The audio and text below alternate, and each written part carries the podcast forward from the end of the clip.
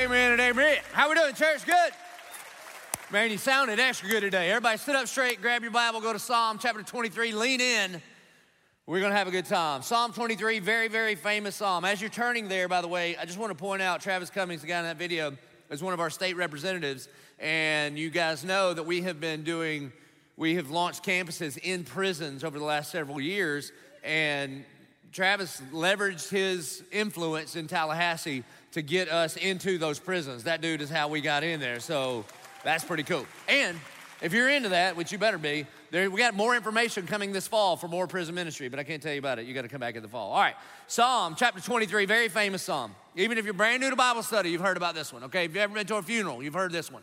In fact, as I was prepping for it, um, I was reminded that way back when I was in the sixth grade, back in the 1900s, um, my sixth grade English teacher, we had to memorize all this, all these like poems and Shakespeare and all this stuff that I can't remember. But one of the things we memorized as a class was the 23rd Psalm.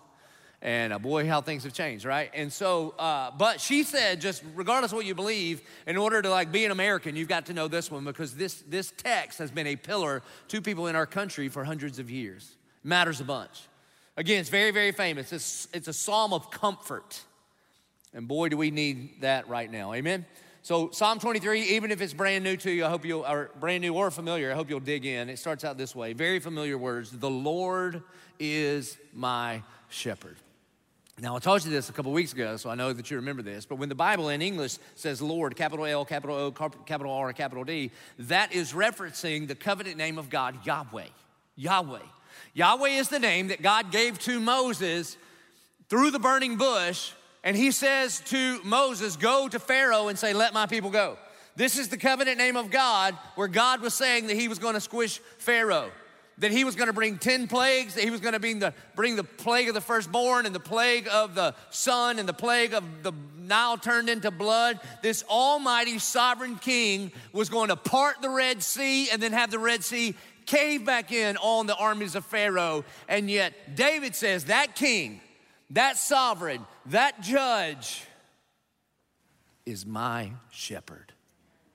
That God is the sovereign king of the universe, but he also wants to be your personal, intimate shepherd. He says, The Lord is my shepherd. It takes a lot of humility for God to be known as a shepherd because, just so you know, that shepherds, uh, it was very, very, very like low class work back in the day.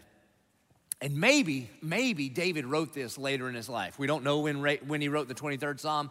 I think because of some of the depths of the emotions that he goes through in the 23rd Psalm, I think maybe David is later in his life and he's remembering back to those days when he wasn't in charge of all of Israel. All he was in charge of was just a few sheep.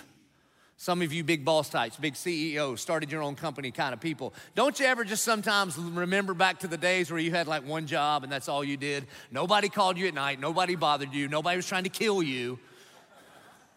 And he's like, Oh, I remember those days. The Lord is my shepherd. Now, what's interesting is that Jesus says that he's the good shepherd, John chapter 10, that he's the good shepherd. And every single one of us, if we are a follower of Jesus, Jesus, we are supposed to be like him. And lots of us have opportunities to be shepherds. If you're a parent, you should be a shepherd. Teacher, coach, boss, teammate, that we have an opportunity to be a shepherd. In the New Testament, the word shepherd and pastor are the same word. That's kind of neat, but I, it kind of makes me nervous a little bit. And the reason it makes me nervous that we're called shepherds and I mean this for all of us, is that in our Western Americanized individual kind of world that we live in, we got a whole bunch of cowboys and not very many shepherds. And let me just be honest cowboys are awesome, cowboys are cool. Who doesn't love a good cowboy? Anybody watching Yellowstone right now, all right? Sinners. I can't believe you people. No, I'm just kidding. So good, isn't it? I'm just gonna go on record. Rip is the coolest dude who has ever been on TV in the history of TV. All right? He is, man. I mean, when he steps up says, You want to fight, fight me? I wish that was in the Proverbs. I swear I wish it was. He's cool, man. Who don't want to be a cowboy? But the problem is, the Bible has not called us to be cowboys. The Bible has called us to be shepherds, and they're very, very different. You see, cowboys count heads of cattle, and shepherds know their sheep. That's different. Every pastor's conference I speak at, which is a bunch of them all over the place all the time, do you know what everybody asks me all the time? How many are you running? How many did you have at Easter? You know what nobody ever asked me? What's the condition of the flock? See the difference? You see, cowboys just count numbers, and shepherds care about the sheep. You see, cowboys just fatten up the calf so when they take them to slaughter, they can make more money. But shepherds feed the sheep. This is, by the way, while we go verse by verse through the Bible, because my job is not to entertain you. My job is not just to give you cotton candy so you'll feel good for the day and then die because you're starving to death. My job is to feed you the Word of God and, more importantly, teach you to eat on the Word of God so you're not just swinging your big umbilical cord around here like a fat baby. if you notice how a cowboy leads, the cowboy's in the back making a bunch of noise, pushing everybody. And a shepherd goes first and says, Follow my voice. And like Paul says in 1 Corinthians 11 1, follow me as I follow Jesus, as I follow my good shepherd. And then maybe the one that scares me the most is this cowboys love being a cowboy, and shepherds love the sheep. That's different, man.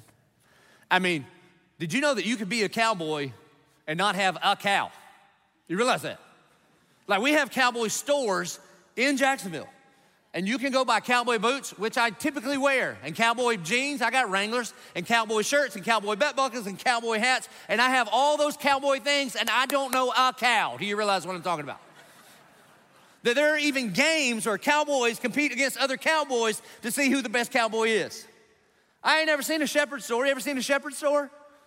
Be like, hey, can I get like a shepherd's crook and like a Jedi robe and some weird sandals? Nah, man, ain't nobody trying to be a shepherd. And what I mean by this, man, there's a lot of people, sometimes there are people in ministry that love ministry more than they love the people that they minister to. You understand what I'm saying? It's kind of scary. I bring all that up just to say this. And I speak on behalf of Gretchen also. One of the greatest honors in my entire life is to get to shepherd this flock. And you guys are the best. You guys are the best. Not all of you, but most of you are the best. Okay? And the only reason I get to do what I do is because we have a staff full of shepherds. And anytime you bump into a staff member of Eleven22, like when you pick your kids up and see all that kind of stuff, I need you to say thank you, thank you, thank you, because they do such a good job. Amen? the Lord is my shepherd. Let me ask you this Is he your shepherd? Is he your shepherd? What's crazy is he will be your shepherd if you'll simply stop and say, I would like for you to be my shepherd. That's all it takes. It's for you to ask him for a favor. God, I got a favor. Will you be my shepherd? He will answer that with a yes 100% of the time. The Lord is my shepherd and I shall not want. When I memorized it in the sixth grade, I thought, well, if he's your shepherd, why don't you want him? That's not what it means. The Lord is my shepherd and I shall not be in want. But it doesn't mean exactly what we think it means. Some translations translate it, and I lack nothing. That's what it means. Because there's some things that we want. There's some righteous things that we want. Like I want all my one mores to come to Christ. I want the Bulldogs to win another national championship. Let's go ahead and keep that rolling. That's God glorifying, I'm sure. I want my kids to be like Psalm 1, planted by streams of running water, and all that they do prospers. I want that, don't you? It's not, there's nothing wrong with wanting, God puts those wants and desires in us. What he is saying is that with you that I lack for nothing. That because you are my shepherd, then there are no temporary things of this world that can fully and finally satisfy me because all that I need is in you. The Lord is my shepherd, and I shall have no want. Now, everybody's into it so far regardless of what you believe about the Lord or whatever, man, who doesn't want a shepherd like this? This is good stuff. The shepherd that meets all of my deepest desires, I'll take that. Verse 2 is going to offend you, especially if you're younger. He makes me, like, whoa, whoa, whoa, hold on. No, no, no, nobody makes me do anything. All right, well, I got a news flash for you there, sunshine. Guess what? This shepherd makes people do stuff. Yeah, he makes you do stuff. And you're like, not me. Well, then you're going to need another shepherd. In fact, if the Lord has not made you do some stuff that you don't want to do, then guess who your Lord is? You. There's all kind of things in the Bible that He makes me do that I don't want to do. Like confess my sin, admit when I'm wrong, ask for forgiveness, okay? And this shepherd would love you enough to make you do things that he knows are better for you than if he left it up to you. He makes me lie down in green pastures. First of all, he's gonna make you lie down. Now, God created us to live in a Sabbath rhythm so that regularly we stop and we rest and we find our rest in Him so that we can be ready to do what He has called us to do.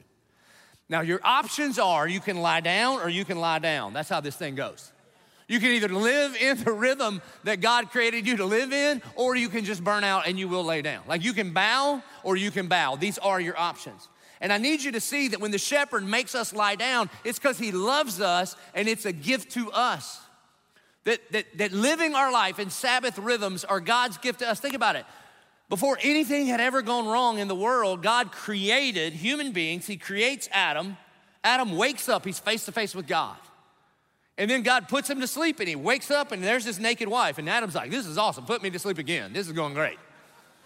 And so then there's Adam and Eve. They've been given the cultural mandate subdue and cultivate, to, be fruitful and multiply. Can you imagine? Their first full day of human existence, you know what they do? Nothing. Nothing. They're created on the sixth day, and then can you imagine, like, what are we gonna do tomorrow, boss? He's like, Nothing. He's like, Are you sure? Because we got a lot to do. We got the cultural mandate. We got to subdue and cultivate. I'm really excited about this be fruitful and multiply thing that you commanded us to. What are we doing? He goes, Here's what you're going to do. I need you to orient yourself in such a way that you realize that I am before all things. And if you get that out of whack, I don't care how you orient your life, your whole life will be disoriented. We, look, we have a good shepherd that makes us lay down in green pastures I read a book by a guy named Phillip Keller. He's a shepherd. His book is called A Shepherd's Look at Psalm 23. And he shared a bunch of shepherd stuff in there. It's pretty cool. By the way, he said the only time sheep would lie down in a green pasture is because they are full, they're content. He also makes it abundantly clear that when the Bible calls us sheep, not a compliment. You see, because when we hear sheep, because of like the Bible bookstore, we think of those pictures of like Swedish Jesus, blonde hair, no split ends, English accent, Miss America sash, petting just a big fluffy sheep. Hello, sheep. That's not who he is. Have you ever seen a sheep from far away? Man, they're great. They're lovely. They look nice and fluffy. You get real close to them, they're stinky, they're dingy, they're dirty. And God goes, Know who that reminds me of? Us. That's what it is. By the way, not only are they stinky and dingy and dirty, they're dumb. Sheep are the dumbest animal on the planet. Sheep cannot determine or distinguish between poisonous things to eat and good food to eat. That is why a shepherd has to lead them into green pastures or they will eat things that kill them. Can you believe that there's an animal on the planet that is so dumb that it would ingest things into its body that would kill it? Can you believe that? and so this shepherd makes them lie down in, in green pastures. Not only are they dumb, but they're about worthless. Did you know every other animal on the planet has a fight or flight kind of mechanism? They can either go camouflage or fly away or run away or have sharp teeth and claws. Not the sheep. Can't outrun anything. It's, it's white out there in the middle of, you know, the woods.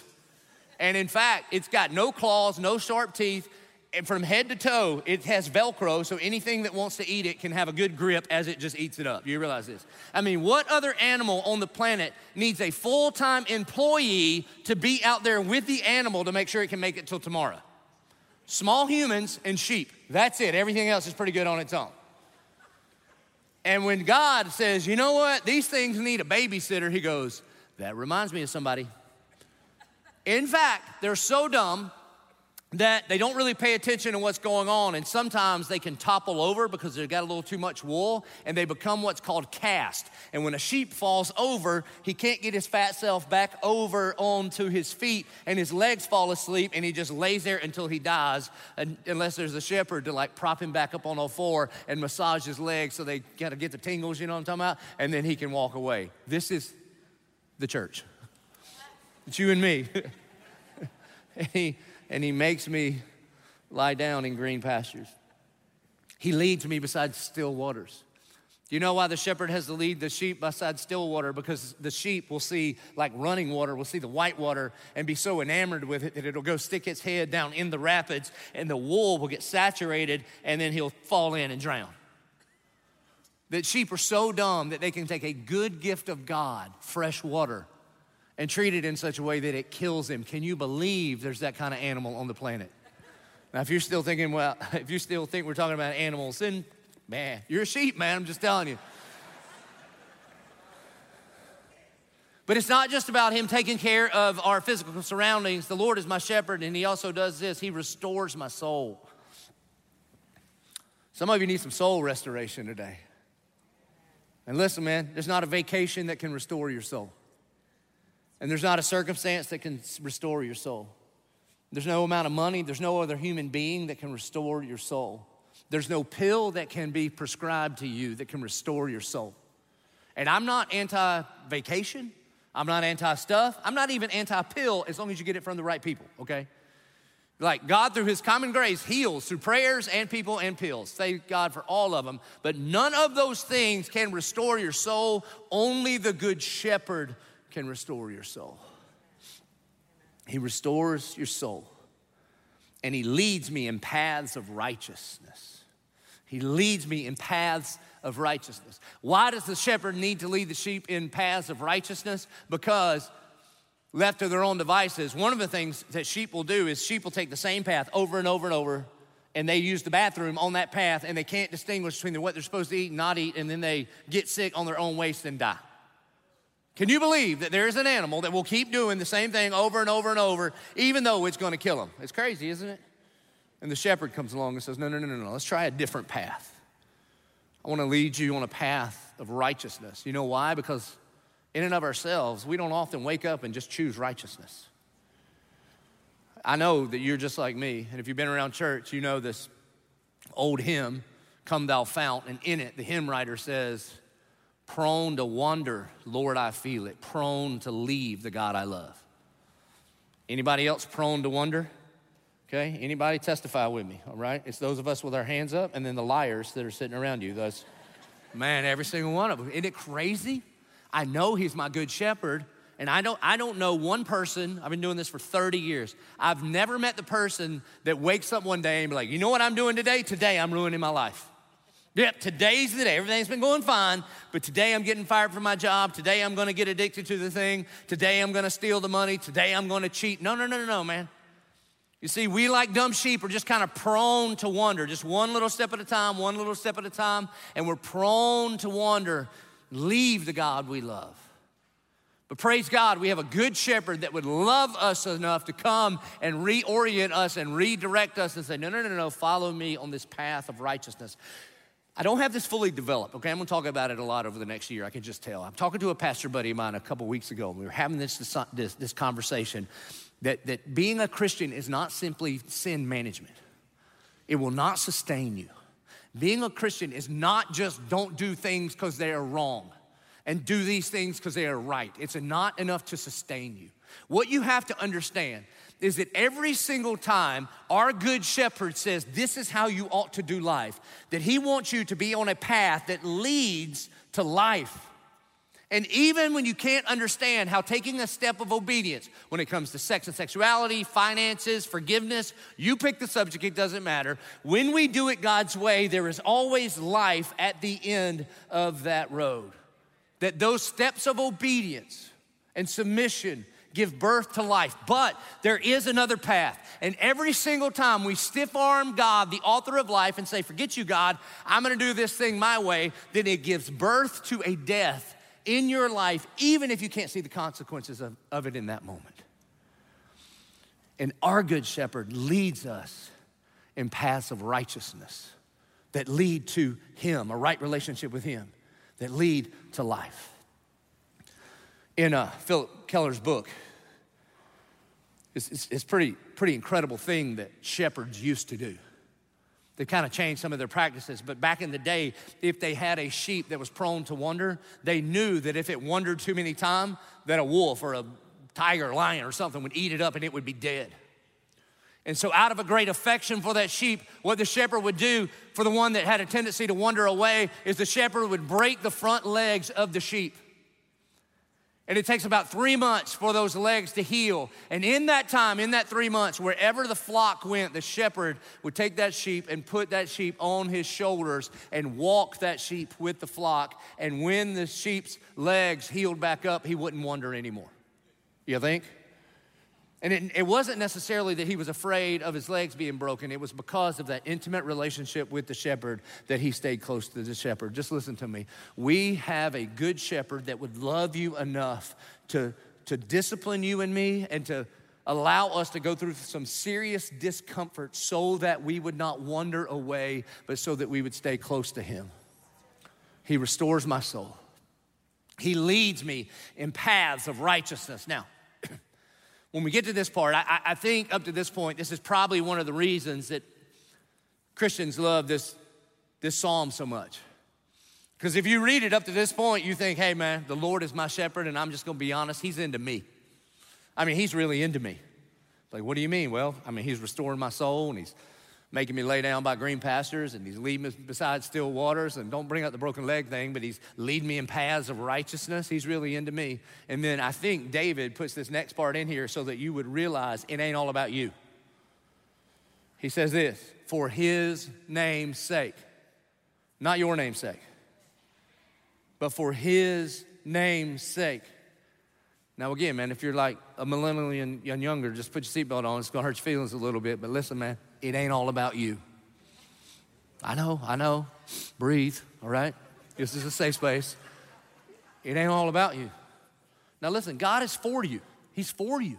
Anybody that dies for you is for you. And Romans 5 8 says, God demonstrated his love for us in this, that while we were yet still sinners, Christ died for us. It just ain't all about you. And the reason that God is such a good shepherd is because he is love. That God, one person, one God in three persons, God the Father, Son, and Holy Spirit, in a perfect love relationship with Himself, that His love for Himself overflows onto you, and He loves you. But He does not love you just because you are so lovable. He loves you for His name's sake. That's why He purchased you. It's why He wants to forgive you. It's why He wants to adopt you. It's for His name's sake. Again, man, He's for you. It's just not all about you.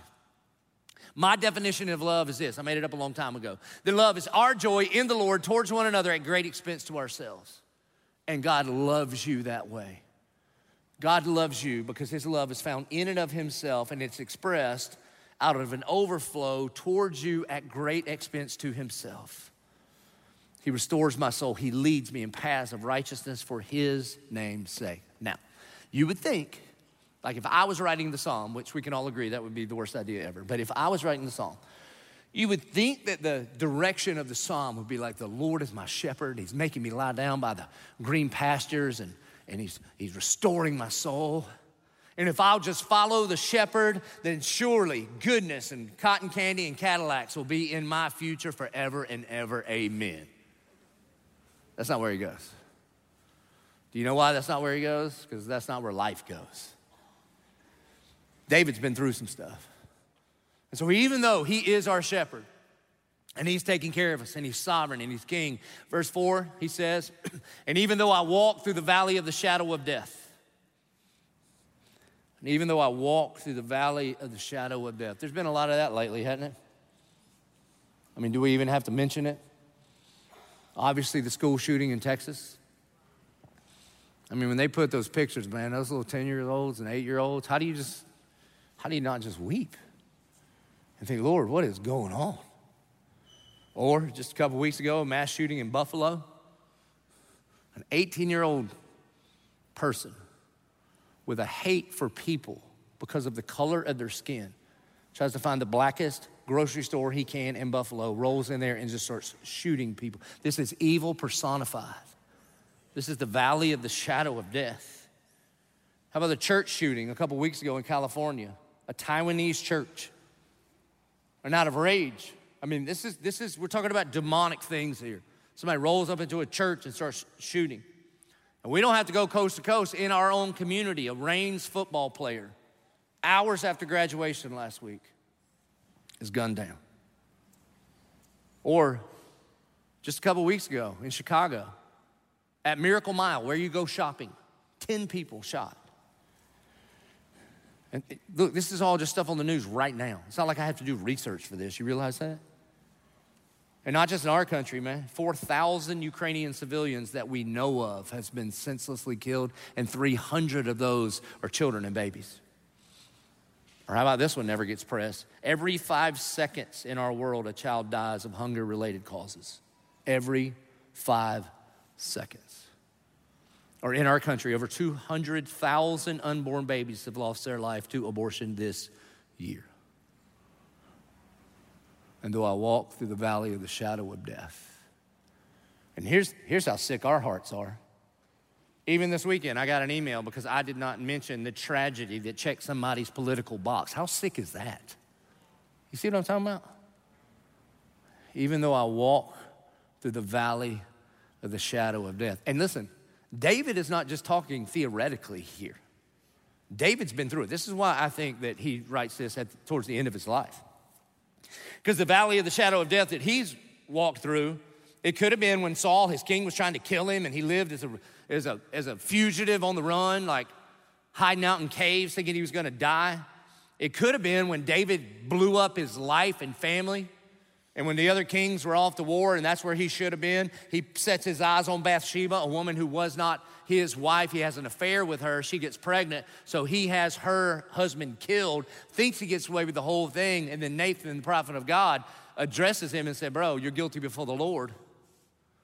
I'm sure he felt like he was walking through the valley of the shadow of death there. Or it could have been when he lost a child. David lost a child. If you've been there, he's been there with you. Or maybe it was when David, this one doesn't get taught in Sunday school, so this is gonna be new to you probably. It could have been when David's daughter got raped by one of his sons. And then another one of his sons kills his son that raped his daughter. And then that son grows up, his name's Absalom, and then launches a coup against King David, and it works, and he's thrown off of a throne for a while, and he has to like live on the run. Yeah, David knows what it's like to walk through the valley of the shadow of death. And here's what I know, man. As many people come to our church, and some of you right now feel like you're walking through the valley of the shadow of death. That the scans came back and it's cancer. And praise God for doctors and medicine and technology and all that they can do that today. But man, you get some kind of diagnosis like that, and it feels like you're walking through the valley of the shadow of death. Or maybe, maybe your marriage feels like the valley of the shadow of death. Like she ain't even here, or he ain't even here. Or maybe you're just faking it in front of everybody, but you get home and it just feels completely dead. Or maybe it's what we talk about all the time, man. There's something going wrong with your kid, man. There ain't no pain like kid pain. You would do anything on the planet to, to make that right. Or maybe you lost a loved one and you know all the right Bible verses and you know all the things that you're supposed to say, but still in your mind, it feels like a valley of the shadow of death. And you're like, Lord, there's a lot of people I'd have taken off this planet, but that dude wasn't one of them. Or one of you, sometimes, sometimes this is one of the hardest ones to deal with as a Christian, is that there's a depression, there's a mental illness, there's thoughts of suicide. And you don't have a category for that because you're a Christian and you know you're going to heaven and you're supposed to be filled with the joy of the Lord. But when you look around at your life, all the circumstances seem to be okay, but you can't turn okay on. And every single day you wake up and everybody's like, what's wrong? And you don't, you know, I don't, I feel like I'm walking through the valley of the shadow of death. You ever been there? This is what David's talking about. But notice what he says, and yea, though I walk through the valley of the shadow of death, I will fear no evil. Why, David? Because your best days are before you, or you can see a light at the end of the tunnel. No, that's not what he says. He says this For you are with me. You see, we, we serve the kind of God that doesn't just stand at the other end of the valley of the shadow of death and be like, come on, come on, come to me and you can make it and then it'll be okay. But he meets us in the middle of the valley of the shadow of death. And the Bible says the reason that we fear no evil is not because there's not evil to fear. The reason that we feel, fear no evil is because He is with us. And perfect love drives out fear. Listen, I got some, if, I got some really good news for you. The opposite of faith is not doubt. If you've got doubts, if you've got unanswered questions, cool, man. Welcome to being a human. And if you've got doubts and if you've got unanswered questions and if you're like, I don't know why God would allow this, you could make a really, really great disciple. Do you know why I say that? Every single one of the disciples were virtually clueless to the teachings of Jesus. You ever notice that? He would teach something and they're like, uh, we, uh, we don't know what you're talking about. Sweet. And God used those dudes to change the world. You know what you do if you got doubts? And unanswered questions, and God, why'd you let it work out that way? You pick up your doubts and you follow after Jesus by faith. That's what you do. The opposite of faith isn't doubt, the opposite of faith is fear. You See, the Bible says perfect love drives out fear. Paul tells Timothy, God did not give you a spirit of fear. Fear is not a feeling, fear, fear is not a personality type. Fear is a spirit that is not from God.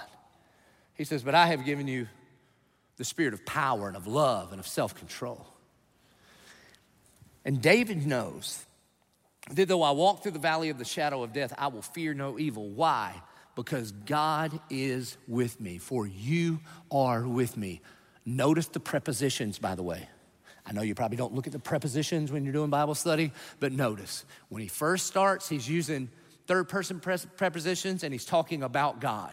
He leads me, He guides me, He restores. And now, when he walks through the valley of the shadow of death, he's not talking about God anymore, he's talking right to Him. Why? Because when you walk through the valley of the shadow of death, you don't just talk about Him, you talk to Him.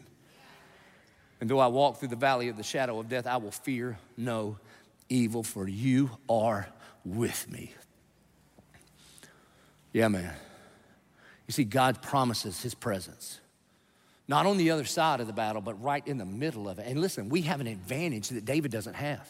We have indwelling in us, for anyone who has ever put their faith in Christ, we have the very Spirit of God that had the power to bring Jesus back from the grave. We have the Spirit of God living in us. Here's the way Paul will say it in Philippians. He says this anybody anxious? Like, it kind of makes me anxious for, for you to ask you that. Yeah, I'm kind of anxious. Paul's like, okay, stop. Excuse me? How, what do you mean just stop? Yeah, yeah. He says, be anxious for nothing. Paul, how am I gonna do that? I'm just gonna be anxious for nothing because be anxious for nothing, but by prayer and supplication, make your request known to God. And then here's the promise. And the God of peace who transcends all understanding will guard your heart and guard your mind in Christ Jesus. Let me tell you what that means. You ever seen somebody walk through the valley of the shadow of death? And I'm not saying they're not upset, and I'm not saying they don't have issues, but they do it with such a faith that makes you scratch your head and be like, I don't know how you're making it. Because I feel like if I was going through what you're going through, I don't know how I would make it. And you go to them and say, How are you even making it? And they go, I don't even know. It's like I have this peace that transcends understanding. And as I lean into Him, He guards my heart and mind in Christ Jesus. And yea, though you walk through the valley of the shadow of death, fear no evil, because the Almighty Sovereign God is with you. And here's how He's with you. Here's what brings the comfort your rod and your staff, they comfort me. The rod was an offensive weapon, the staff was to extend the reach of the shepherd. The rod was a stick with a big like ball on the end of it. So when a wolf came up, you cracked that wolf on the head. By the way, shepherds didn't pet wolves, they didn't play with wolves, they didn't try to tame wolves. They just killed wolves. So just so you know, if you're a wolf here at Eleven22, you are not welcome. I want to give you the right foot of fellowship. You better get out of here. You understand? My job is not to tame you or pet you or try to negotiate with you. It's to crack you in the head, all right, to the glory of God. But there's also a staff, like the big shepherd's crook. And what they would do, what the shepherd would do, is when the is when the when the sheep were prone to wander and they were putting themselves in danger, the shepherd would reach out, grab that thing by the neck, and then pull it back into the flock. And God does not mind the shepherd of the sheep feeling a little discomfort in order for it to get back to safety. Your rod and your staff, they comfort me. Now check this next part out. He says, You prepare a table before me in the presence of my enemies. To which I want to go, Lord, why don't you just prepare to take out my enemies? That sounds better. And God's like, no, that's not how it works. By the way, I need you to know that you do have an enemy, but your enemy is not flesh and blood. We don't fight against flesh and blood. Your ex is not your enemy. Let me say that one more time loud. Your ex is not your enemy. Okay? We don't fight against flesh and blood but against principalities of evil, to which you might say, well, my ex is full of that. Maybe I haven't met her, I don't know, okay? but it is, man. We, we got an enemy that wants to steal, kill, and destroy. That's the only thing he wants to do. And what's crazy is that our good shepherd prepares a table before us in the presence of our enemies. You know what he's talking about here? That in the presence of conflict and chaos that we can find peace through a relationship, not with our circumstances, but through a relationship with a person who is the Prince of Peace. Peace will never be found in your circumstances. Peace is found in a person, and his name is Jesus.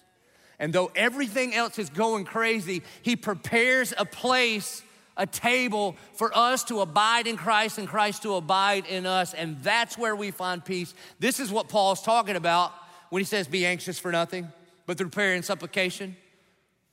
By the way, you know you don't have to make an appointment with somebody that you're sitting at the table with. You just say, I, I, got, I got some prayer. Supplication just means to pray for something. That's all it means. As you're sitting at this table in the presence of your enemies, you're like, Jesus, I need some help.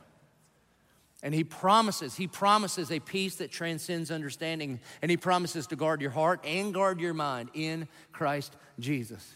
And while all the chaos is going around, that you're sitting at the table with the sovereign king of the universe. This is what Jesus is talking about in Revelation 3:20 when he's talking to the church at Laodicea and he says, "Behold, I stand at the door and knock. And anyone that hears my voice, if he'll just let me in, I will come in and eat with him and he with me." The King James says, I will come in and sup with him and he with me. In high school, I thought that means Jesus walk into your life and be like, sup. And then you'd be, it kind of is though, because you'd be boys. You see, our problem though is that God prepares a table before us in the presence of our enemies. And it's supposed to be just a table with you and Jesus, and feel free to invite anybody to the table that is going to help you hear the words of Jesus. But oftentimes we sit down and we invite the enemy right to the table and believe the lies of the enemy. Don't give him a seat at your table. You prepare a table before me in the presence of my enemies. You anoint my head with oil. This is a picture of the Spirit of God. Oil in the Old Covenant, when they would anoint people with oil, it was a picture of you being anointed by the Holy Spirit. And then he says, My cup overflows. My cup overflows. He does not give you just enough of himself to make it through the day. That's not what he does. John's going to say it this way in 1 John. He says, Oh, what manner of love the Father has lavished upon us that we would be called the children of God. Do you know what that word lavish means? Lavish means more than enough. That God did not just give you enough love so that you can make it through the day and then maybe one, go to he- one day go to heaven. That's not what He does. He pours it into you, and He ain't got an off switch because God is love.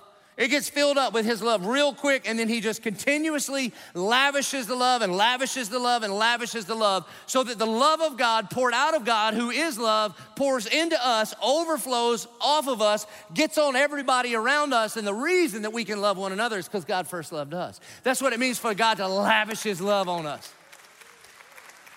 Like when my kids were little and they take a bubble bath in our bathroom, they would lavish the bathroom with the suds. That's what I'm talking about. It could not be contained in just the little bathtub that we have that's four times bigger than them. He said, My cup overflows.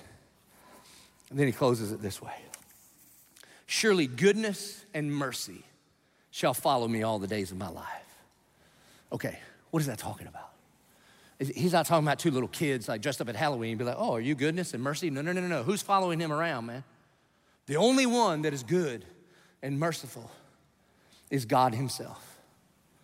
Listen to me. If you're a Christian, praise God that you've been following after Jesus. And praise God that Jesus has been following after you. Surely goodness and mercy have been following you all the days of your life. In Psalm 139, he's gonna say it this way You go before me and you come behind me. There's nowhere I can flee from your presence. You hem me in from the front and the back. That goodness and mercy is a person and his name is Jesus, and he has been following you all the days of your life. And I need you to know if you've never met him as Savior, if he is not your good shepherd, he has followed you until this very moment right now to the seat that you are sitting in, and he wants you to stop and say, Okay, that's what I need. I need a good shepherd because my paths ain't working, and I need somebody to lead me in paths of righteousness. Surely goodness and mercy shall follow me all the days of my life, and I shall dwell in the house of the Lord forever. That's Old Testament speak for, and I shall go to heaven. Because you can't dwell in any house forever because you're going to die. There's not even a temple anymore to dwell in. He's talking about, I'm going to go to heaven. And so if you're reading this and you go, All right, David, how? How are you going to dwell in the house of the Lord forever? Is it because you're so good? To which David would be like, No, did you not hear my track record earlier in the sermon? I have many bad things that ought to disqualify me from being considered righteous. So, how is it? Is it by being good enough? If you notice in Psalm 23, what did David do? He is the passive agent the entire time. The Lord is my shepherd. He makes me lie down. He leads me. He guides me. He restores my soul. He walks with me through the valley of the shadow of death. It's not what I've done, it's what He has done for me. The way that He is going to dwell in the house of the Lord forever is because goodness and mercy have been following Him all the days of His life, and that goodness and mercy is Jesus. That's how. That's how. A couple weeks ago, um, Amen Frank sent me a sermon. Y'all know Amen Frank? Amen. That guy? He was at Thursday night, okay? He sent me a sermon clip, and I've been watching it. I've watched it about 50 times, man. And it's, it ruins me every time I see it. I even know what the guy's gonna say, and it still ruins me every time I see it. It's by a pastor named Alistair Begg. Alistair Begg. You should Google it, you should watch it. It's way better than my sermon right now. But all the rest of it is from his sermon. Alistair Begg. He's from Scotland, so he's got this awesome, it's like Braveheart preaching to you. And when you hear his accent, you're gonna add like 25 IQ points to him because of his cool accent. You typically subtract about 14 from me just because of mine, all right? In fact, my accent is what it is. 722, a bunch of people text me and said, I didn't even know Alex Trebek was a Christian. I was like, I wasn't saying Alex Trebek, I was saying Alistair Begg. okay? Alistair Begg, B E G G, okay? It's a Presbyterian guy. Now, he's preaching at this thing with a bunch of like up, and it was a Presbyterian church because the Frozen Chosen are there. There's a choir behind him. And it's, it's the greatest sermon on the gospel I've ever heard. And they're just like, can you all be quiet? The man's talking, you know? So if they're saved, they should tell their face. But anyway, the point of a sermon is that we must continuously preach the gospel to ourselves. We must continuously preach the gospel to ourselves. And he says, if somebody were to ask you that Fort Lauderdale spring break question, if you were to die tonight and you were standing before heaven and you had to give an account of why you should be able to enter heaven, what would you say? And then he says, if you answer in the first person, you've already gotten it wrong. Because I, because I have faith, because I believe, because I. And if you answer in the first person, very quickly you will begin to move from justification by, by grace through faith to faith and works. That you'll think you're a pretty good sheep and you belong in the flock. So you can only answer in the third person because He, because He saved me, because He redeemed me, because He gave me the gift of faith to even believe in Him. And then He says, Consider the thief on the cross. And he says, I want to meet that guy. Now, if you're brand new to Bible study, when Jesus was crucified, he was crucified between two thieves. And one thief begins to rail at Jesus and says, If you are who you say you are, then save yourself and save us with you. By the way, that's how most people come to church. God, I'm coming to you on my terms. If you are who you say you are, then this is what I require of you. Pretty arrogant thing to say to the Almighty God. But then there's another thief on the other side that realizes that he is there and he deserves to be there, and he asks Jesus for a favor. By the way, if you've ever surrendered your life to the Lordship of Christ, that's all you're doing. You're saying, God, I need a favor. And it's one, it's a prayer request he will answer 100% of the time. And here's the favor he asks He says, Jesus, will you remember me this day when you go before your Father in heaven. In other words, somehow it clicked in this thief's mind, not because of any good thing that he had did. He, he, he realizes that when you, you dying on the cross somehow counts for me. And Jesus says, Truly, truly, I tell you, today you will be with me in paradise. So if anybody in the whole Bible ever made it to heaven, we know that dude made it to heaven. And then Alistair Begg says, and, and I wanna, I wanna talk to him and I wanna say, how did it shake out for you? I mean, how did it go? Because you made it. I mean, if anybody made it, you made it. And you didn't know anything about church membership, you never been to a Bible study, never sponsored a kid, never went on a mission trip, never raised your hands in worship, never actually went to a worship service, and yet you made it. How did it go? And then he just speculates. Imagine the guy, think about this. One minute he's on the cross saying, Remember me this day. And Jesus says, Surely today you will be in paradise. And he breathes his last. And then the next thing, there he is. He's standing before the pearly gates. And there's the angel. And he looks at the thief on the cross and he goes, What are you doing here? And the guy goes, I have no idea. What do you mean you have no idea? Like, this is a big deal. This is heaven, okay? By what means do you stand here? And the guy goes, I, I, I don't know what you're talking about. And they're just staring at each other. They don't even know what to say. And the angel's like, let me get my supervisor. Goes to get a supervisor. And like an archangel or somebody comes rolling in, like, okay, sir, here there's a, a problem to be solved. Let's just cover a few things. Uh, could you tell me about your understanding of the doctrine of justification by faith? And I goes, never heard of it. Never heard of it. Well, you can't be serious. Well, then, how about the doctrine of the, the inspired, infallible Word of God? I have no idea what you're talking about.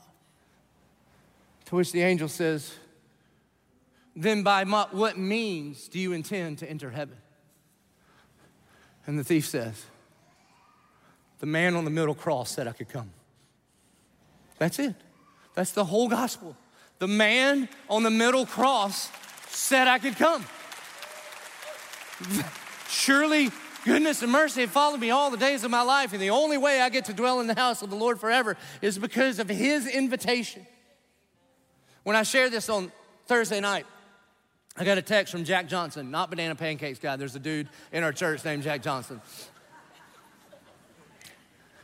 And he said, The only paperwork that gets me into heaven is not my resume, but Christ's invitation. It's because the man on the middle cross said, I could come. This is what Psalm 23 is about. It's that every single one of us are like sheep. We've dumb. Half the time we do it to ourselves. We all take paths of unrighteousness and we've gone astray. And we have a good shepherd who has come on a rescue mission for us. And the man on the middle cross, Jesus, who died in our place, has invited every single one of us to understand surely goodness and mercy have been following us all the days of our life. And if we would just believe like the thief believed, somehow when you died on the cross, that counts for me, then we are invited to be in his house forever and ever and ever. He's a good shepherd, He loves you. And I would like to give you the opportunity right now, if you've never put your faith in Jesus Christ, not put your faith in some sort of religious version of yourself where you're gonna do good for God. That's not what we're talking about. Not put faith in some sort of doctrinal knowledge that you have about what the Bible says. That won't do it for you either. To put your faith in the person and work of Jesus Christ. In John chapter 10, Jesus says, The thief only comes to steal, kill, and destroy. But I have come that you may have life and have it to the full. And then he says, I am the good shepherd. And he says, My sheep know my voice, and the good shepherd lays down his life for the sheep. Maybe right now, for the very first time, you are hearing the invitation of the good shepherd. For you to admit it, I'm a sinner, I need a savior. For you to believe or trust that when he died on the cross, that counted for you. And if so, then you ask him for a favor. God, I need a favor. I'm ready to claim you, the Lord, as my shepherd. I want to give you the opportunity to do that. If you'll bow your head and close your eyes, and if you're ready to surrender your life to the Lordship of Jesus Christ, and for the very first time in your life, to claim Him as your Lord and your shepherd, would you lift your hand right where you are? Lift it high. Would you say, Praise God? Would you say, Father, here I am. I surrender my life to the Lordship of Jesus Christ. Our good and gracious Heavenly Father, God, I thank you and I praise you for the men and the women right now, all over this place, that are lifting their hands and surrendering their life to you. And it's not their hand in the air that saves them, it's what you did on the cross that saves them. And God, I thank you. I thank you for the dozens of sheep that were lost who are now a part of the family. And God, you were such a good shepherd. And God, we love you. But the reason we love you is because you first loved us and you sent your son on a rescue mission for us. And God, I lift up to you the men and the women, the families, the singles that are walking through the valley of the shadow of death right now. Lord, I pray that they would know that you meet them in the middle of the fire, in the middle of the storm, in the middle of the valley, and you will never, ever, ever let them go. And there is nothing the enemy could do There's nothing they could do, there's no, nothing another person could do to separate them from your love because you're the good shepherd and you love us. And Lord, I pray.